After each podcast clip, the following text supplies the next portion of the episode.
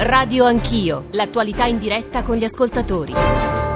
Sono le 9.08, tornate con Radio Anch'io alle spalle una densa, molto partecipata, dobbiamo dire alla luce di quello che gli ascoltatori eh, ci hanno mandato, ci hanno scritto e credo che una delle prossime azioni che metteremo in atto come redazione Radio Anch'io è eh, mettere, postare eh, sui nostri siti, sui nostri profili i vostri WhatsApp audio perché crediamo che siano molto utili anche mm, in parte a rendere conto un po' dell'opinione pubblica italiana, in parte anche eh, a dar conto di quella che è la comunità dei nostri, come la pensa insomma, la comunità dei nostri ascoltatori sui vari temi che proviamo a scegliere e a offrirvi ogni giorno e stamane erano il decreto sicurezza, il tema del modello Riace, il tema delle immigrazioni adesso ci occupiamo di un'altra questione che crediamo interessi molto l'opinione pubblica, mh, chi ha gli adolescenti, chi ha figli o nipoti adolescenti. Ora evitiamo eh, di basare le nostre valutazioni sull'impressionismo, chiamiamolo così, cioè sul, sull'idea o sull'esperienza personale di adolescenti, figli o nipoti che appunto sembrerebbero stare sempre con lo schermo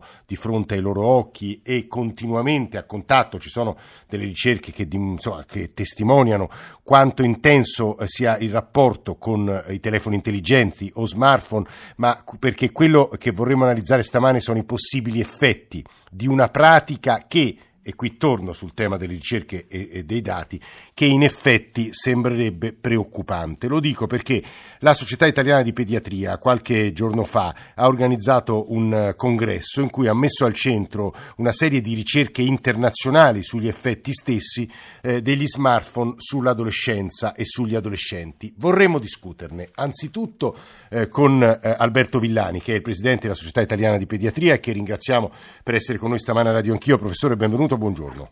Buongiorno. 335-699-2949. Salutiamo anche Federico Bianchi di Castelbianco, psicologo dell'età evolutiva. Eh, dottore, buongiorno e benvenuto. Buongiorno, grazie a voi. E poi, visto che è un tema che interessa moltissimo le scuole, gli insegnanti, i presidi, il presidente dell'Associazione Nazionale Presidi, Antonello Giannelli. Eh, presidente, buongiorno e benvenuto. Buongiorno, buongiorno, a tutti gli ascoltatori. Provavo a dire, eh, Presidente eh, Villani, provavo a dire che non dobbiamo eh, fare affermazioni impressionistiche, ma dobbiamo ragionare sulla base di numeri, dati, ricerche, operazioni che voi avete cercato di fare. Professore, ce la sintetizza? Guardi, la, la, ringrazio molto per questa opportunità. Eh, la sintesi è questa, che eh, chiaramente viviamo in un periodo storico nel quale l'uso di questi strumenti è indispensabile. Quello che è molto importante, come lei ha già eh, fatto intendere, è che vengano usati, ossia non devono essere i ragazzi a essere usati da, dagli apparecchi e dagli strumenti, ma sono loro a doverli gestire. I dati sono impressionanti perché di fatto ehm, tra gli 11 e i 17 anni usa quotidianamente il telefonino l'85% eh, degli adolescenti, il 72% naviga tutti i giorni su internet, eh, chi lo usa Che poi, scusi sono... professore, la interrompo soltanto per un, per, perché in effetti, ah, di nuovo, con una valutazione pensionistica uno direbbe il 100%, in realtà tra quegli 11 e i 17 immagino ci siano anche degli 11-13 anni ai quali i genitori vietano o non danno un telefonino, quindi se, probabilmente tra i 14 e i 17 invece l'uso è quasi vicino al 100% professore. Questa è uno, un'osservazione da attento pediatra, perché effettivamente le valutazioni fa, vanno fatte eh. per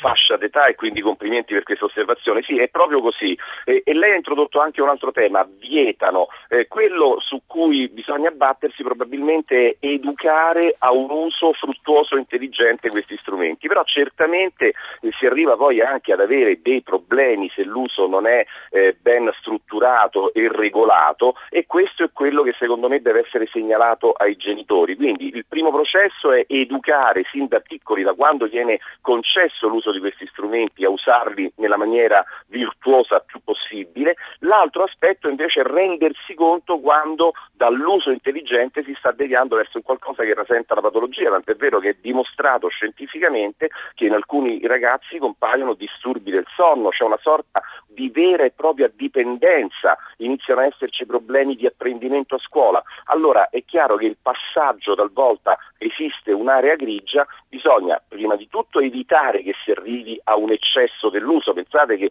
per tantissimi adolescenti il telefonino è l'ultima cosa con cui si è in contatto prima di dormire, la prima cosa anche per molti adulti, eh, Presidente.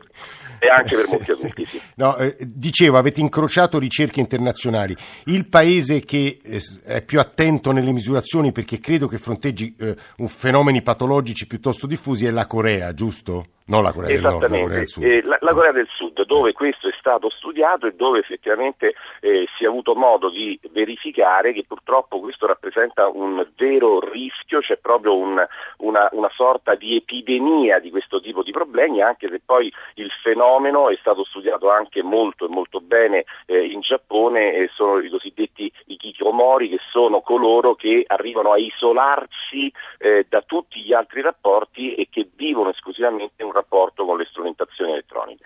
Un ascoltatore, non sbagliando, credo, ci ricorda che Bill Gates, che è Bill Gates, ha, non ha permesso ai suoi figli di avere eh, smartphones prima dei 14 anni. Federico Bianchi di Castelbianco, psicologo dell'età evolutiva. So che sono temi che vanno trattati in congressi e spesso la correlazione fra l'uso e certi effetti è molto difficile da dimostrare, però ci aiuti a capire quali possono essere, non dico i disturbi, che cosa accade in una psicologia informazione, dottore? Ma guardi, più che nella psicologia informazione, il problema del telefonino, fermo restando che è corretto, come ha detto Bill Gates di rimandare l'uso del telefonino a un'età più avanzata, ma il problema che noi dobbiamo vedere è che il telefonino sta rappresentando per molti giovani la via di fuga da situazioni diciamo, relazionali vere, cioè frontali, vive, ed è un problema perché chiaramente essendo poi l'unico modo per vivere una realtà virtuale e diventa anche un accanimento e loro non hanno, non praticano più al contrario le realtà. Nella Danimarca, cosiddetta nazione più felice, ai bambini più felici, i genitori esigono che i bambini di una certa età non abbiano il telefonino e che eh, quando lo hanno lo devono lasciare in casa e andare a giocare, cioè fare attività. Ci, cioè, ci sono delle, delle norme? Sì, sì, sì, sono educative, eh. cioè loro praticamente tengono conto che non vogliono lasciare da creare, un, un, diciamo così, favorire la dipendenza da telefonino nei bambini e per di più, tanto per dire una cosa che sarebbe opportuno dirla, noi stiamo parlando degli adolescenti, ma qui c'è il grande, grande, grande guaio che sta creando veramente patologie che quando danno questi benedetti telefonini in mano ai bambini di un anno che sarebbero la nuova babysitter perché così i bambini stanno fermi, mangiano ma, e sono distratti questo che sembra una, una, soluzione di una nuova babysitter invece sta Però dottore, posso, posso farle un'obiezione? Io sento voci, la sua, quella sì. del professor Vellani, quella di Antonello Giannelli, la ascolteremo, insomma nel certo. salutarlo l'ho percepita, e anche quella del sottoscritto di adulti eh, insomma, voci di persone che sono cresciute e si sono formate in un altro mondo, immagino anche voi senza telefonini. Eh, ho paura che il nostro sia uno sguardo che quasi non riesce a capire come, eh, ci sono studi su questo e ricerche, come in realtà ci sia una socialità e delle relazioni che semplicemente cambiano, ma non è che siano... Eh. Certo, non c'è dubbio, ma è come dire un bicchiere di vino a pranzo fa bene, certo, otto bottiglie no. Quindi, quindi il criterio qual è? Che il telefonino è certo che è, è, lo strumento di oggi, ma non può essere suppletivo di cose diverse. Cioè praticamente noi abbiamo bambini piccolissimi che stanno molto molto molto male perché i genitori gli danno questo telefonino. Cioè, quindi ci sono, ci, sono, dei casi di patologie documentate? no, no, dei casi tanti di patologie purtroppo dove i bambini poi hanno la dipendenza piccolissima, ma parlo di bambini di un anno ma che hanno la dipendenza dal telefonino e, e dopodiché all'evaggio diventano, abbiamo crisi, cioè il problema è più grande, è un problema dove noi adulti, lei dice giustamente siamo di un'altra epoca, per carità, e, e non c'è dubbio che bisogna adeguarsi al mondo che sta arrivando, ma il criterio è che ci vuole sempre un equilibrio nei genitori e, nei, e negli esperti nel poter indicare delle situazioni da, perlomeno da evitare, che sono quelle che poi portano a... Poi, poi, poi proviamo a, a, indicare delle linee guida, delle indicazioni come il professor Villani. Antonello Giannelli, Presidente dell'Associazione Nazionale Presidi, che sta succedendo a scuola? Ma guardi, è stato correttamente indicato dagli ospiti che mi hanno preceduto, quello che non va bene è, è l'eccessivo utilizzo che poi diciamo, sfocia nella dipendenza. Quindi è chiaro che nel momento in cui un ragazzino, che sicuramente meno di un adulto, sa controllarsi, eh, utilizza questo strumento. Sì, ma che, ecco, l'espressione eccessivo utilizzo è vaga, come facciamo a stabilirlo? Beh, vede, eh, l- lo smartphone può essere utilizzato come strumento didattico, tanto per essere chiari, sì. perché è un computer in piena regola. Con uno smartphone si possono effettuare valutazioni immediate dell'apprendimento dei ragazzi, cioè il docente spiega, ah. eh, ha, ha già predisposto su un sito internet, su un'area internet delle domande di verifica e i ragazzi in diretta con con applicazioni apposite possono dire quanto hanno capito. Capisce che in questo modo è uno strumento di eccezionale potenza. Evidentemente se vi lasciamo fare tutti i giochini che vogliono, è un po' come lasciare che facciano la battaglia navale mentre noi spieghiamo. Allora la battaglia navale non si può fare né con la carta né con lo smartphone. Tra l'altro, Presidente, ci ha appena scritto un insegnante, Gloria, e ci, ci scrive: l'uso intelligente a scuola è, è, quello che lei ha appena menzionato, consentito dal docente per fini didattici, sì. ma è quasi una lotta fisica, costringere gli alunni a riconsegnare i cellulari alla fine dell'attività consentita. Beh, vabbè, io non sono per la consegna e riconsegna, lo no. subito, sono per un utilizzo. In Francia credo sia, sia obbligatorio.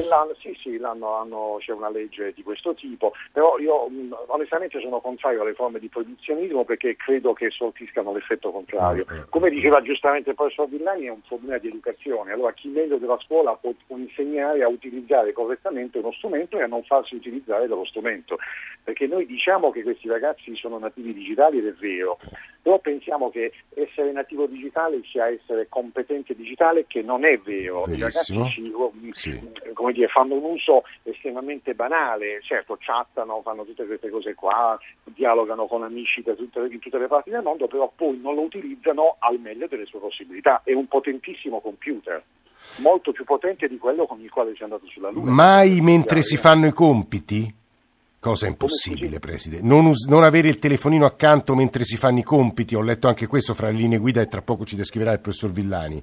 Lei dice a casa o a scuola? Ah, eh, boh, in entrambi i casi suppongo, Presidente. vabbè, guardi, dipende anche là perché il cellulare è, quello, è, uno strumento con il quale si possono fare quelle che noi facevamo, le ricerche che facevamo un tempo a casa sull'enciclopedia. Io da, da bambino, da studente ne ho fatte tantissimo. Oggi anziché farlo sull'enciclopedia la farei sul cellulare. Eh, anche se, Preside, eh, eh, io lo, lo, vedo negli adolescenti, ma insomma uno non può mai sapere se stanno facendo una ricerca o se ah, stanno chattando con gli amici. Esattamente quello, e questo è esattamente l'utilizzo corretto. Cioè bisogna educare a vederlo come uno strumento.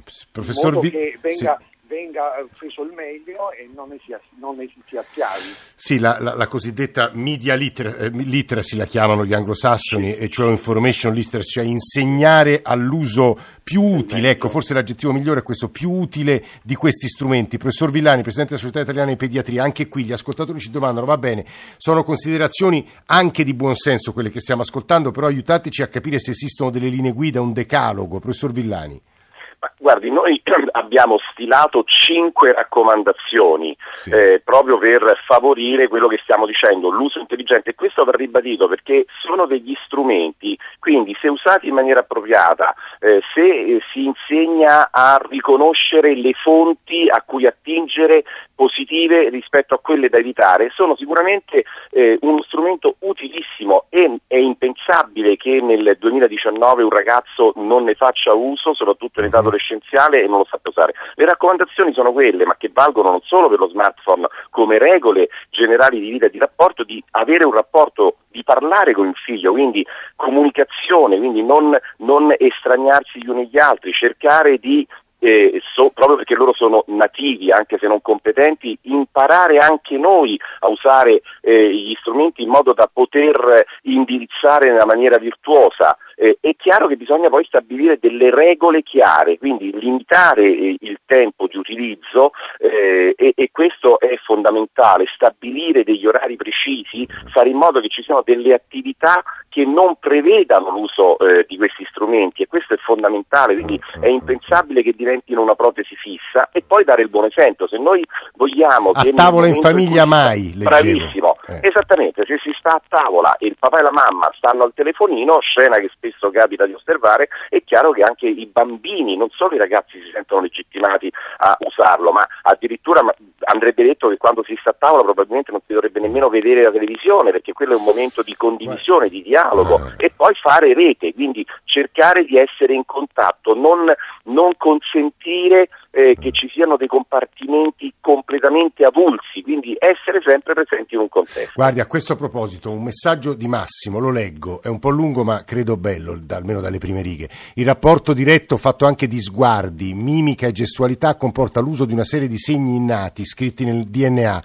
oppure acquisiti attraverso cultura millenaria, i quali vengono cancellati nello spazio di un paio di generazioni dall'uso dei telefonini. È una mutazione antropologica oltretutto velocissima, la quale non può non determinare degli scompensi, perché attraverso la comunicazione si sviluppa il senso del sé, si costruisce la propria identità e la propria personalità individuale, la società costruisce la propria identità collettiva. Debordare da questo binario significa anche consegnarsi a una società che evolve in modo incontrollato, con conseguenze imprevedibili e potenzialmente pericolose. Stiamo parlando di consapevolezza, ovvero sensibilità umana, valori umani e lo ripeto, non soltanto nella sfera individuale ma anche in quella collettiva. C'è un professore di Bari che credo si chiami Beppe. Professore, è corretto?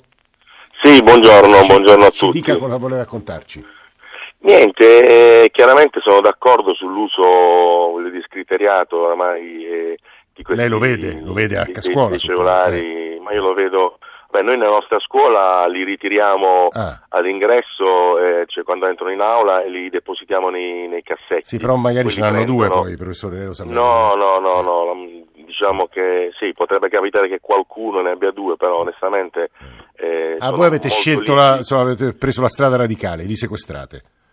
Eh, no, non- non- noi non li sequestriamo, li facciamo, eh, i ragazzi li depositano cons- eh, coscientemente nel, nel, diciamo, in un tiretto chiuso a chiave e poi alla fine della lezione li, li prendono tranquillamente. Eh, è chiaro che è anche una responsabilità questa doverlo fare, però quantomeno attenua l'uso, ma non è che ci spaventiamo che usino i telefonini, cioè non, non devono usare il telefonino in, aula, in classe, questo ha senso. Io l'intervento che volevo insomma, Sì. pro- diciamo, Fare, eh. eh, eh, su cui riflettere è che Eh. noi abbiamo in un altro plesso le classi tablet, cioè in poche parole ogni ragazzo ha un tablet Sì. e, e- la didattica è insegnata attraverso l'utilizzo del tablet con molta motivazione da parte Eh, di eh, tutti eh. gli alunni. E alcuni genitori ci dicono Madonna Santa, eh, mio figlio non solo a scuola ma anche a casa sta sempre attaccato a tablet. Ora volevo sapere insomma una vostra Sì, ora lo chiediamo subito, professore. ah, ah, Dipende, Eh. dipende dal tipo di uso agli- che viene fatto diciamo, agli come esperti diciamo, sì, sì, sì, se è sì, una sì, no, positiva anche questo discorso a scuola. Glielo chiediamo subito, professore. Eh, Eh. Solo un secondo perché volevamo farvi ascoltare anche altri WhatsApp audio su questo tema. Eccoli. Sicuramente non fanno bene queste onde elettromagnetiche, calcolando che adesso i cellulari moderni trasmettono su quattro frequenze contemporaneamente. Genitori che danno in mano i cellulari sotto i 14 anni, che la scatola cranica non è ancora formata e imp- impedisce il cervello, le onde di assestarsi o comunque ridurre i danni. Eh, il problema è che anche noi genitori siamo come i nostri figli, sempre incollati a questi strumenti di comunicazione. Cioè basta risolvere il problema alla fonte, secondo me, fino ai 18 anni non si usa, se hanno bisogno usano quello di mamma e papà. Buongiorno Francesco da Trieste, Eh, io sono un capo scout, i ragazzi che vengono ai campeggi d'estate non portano con loro il cellulare. Dal mio punto di vista, se l'offerta, tra virgolette, è interessante, fanno volentieri a meno per una settimana di stare attaccati al mobile. Eh, me lo ricordo nelle vacanze degli scout non ci sono i telefonini ed è una specie di terrore per i genitori. Eh, c'è, eh, devo dire, un'enorme quantità di messaggi di insegnanti, eh, ingegneri, professori universitari che ci pongono le domande più diverse, ma soprattutto ci vorrebbero raccontare le esperienze più diverse. Eh, il presidente dell'Associazione Nazionale Presidi, Antonello Giannelli, chiuda lei, poi ci torneremo perché il tema sta appassionando, perché è veramente centrale, come ha scritto Massimo poco fa. Preside. Presidente. Sì, beh, guardi, abbiamo appena sentito di questa esperienza dell'utilizzo dei tablet giustamente eh, vengono ritirati gli smartphone perché al loro posto si utilizza il tablet che è molto più comodo, diciamo, se uno deve fare un lavoro. Anche nell'attività professionale tutti noi utilizziamo dei tablet che ormai hanno soppiantato di fatto i computer. Quindi ripeto, il discorso quello di prima di vederlo come uno strumento, di non farsi utilizzare dallo strumento, di non diventarne uno schiavo, perché è vero che poi eh, queste forme di dipendenza possono avere molti problemi, tra cui disturbi del sonno, si diceva disturbi della Sì, no, concentrazione. è, è una questione di uso, cioè Umberto Eco usa un'espressione bellissima in un saggio c'era ormai 50 anni fa, bisogna essere liberi rispetto alla macchina, non è che puoi evi- scansare o evitare la macchina, lo dico perché l'ultima ascoltatrice Beatrice da Parma eh, scrive non demonizziamo la tecnologia, cerchiamo di fare dei discorsi che tengano conto della complessità della contemporaneità. Per i ragazzi è utilissima, la potenzialità è immensa, è necessario e indispensabile guidarli all'uso corretto e torniamo sull'alfabetizzazione informatica dell'uso di questi strumenti. È come guidare un bolide, bisogna avere una certa esperienza prima di farlo. I ragazzi devono soltanto capire quello e poi avranno a disposizione degli strumenti che offrono appunto opportunità straordinarie. Alberto Villani, Federico Bianchi di Castelbianco, Antonello Giannelli, grazie per averci eh, dato molti spunti di riflessione, lo dico alla luce di quello che ci stanno scrivendo gli ascoltatori, tema, temi che, che, sui quali bisognerà tornare, tanta è stata l'attenzione e la partecipazione degli ascoltatori. Sentite la nostra sigla di chiusura, la redazione di Radio Anch'io che costruisce ogni giorno questa trasmissione, Nicola Ramadori, Alessandro Forlani, Alberto Agnello, eh, Maria Grazia Santo, Elena Zabeo, Mauro Convertito in regia, stamane in console, Gabriele Cagliazzo e Massimo Vasciaveo. Diamo la linea adesso a Cento Città. Vi ringraziamo molto per l'ascolto, se volete riascoltarci o frammenti li trovate sui social ma anche sui nostri siti e profili e vi rimandiamo a domattina alle sette e mezzo. Nel frattempo passate una buona giornata.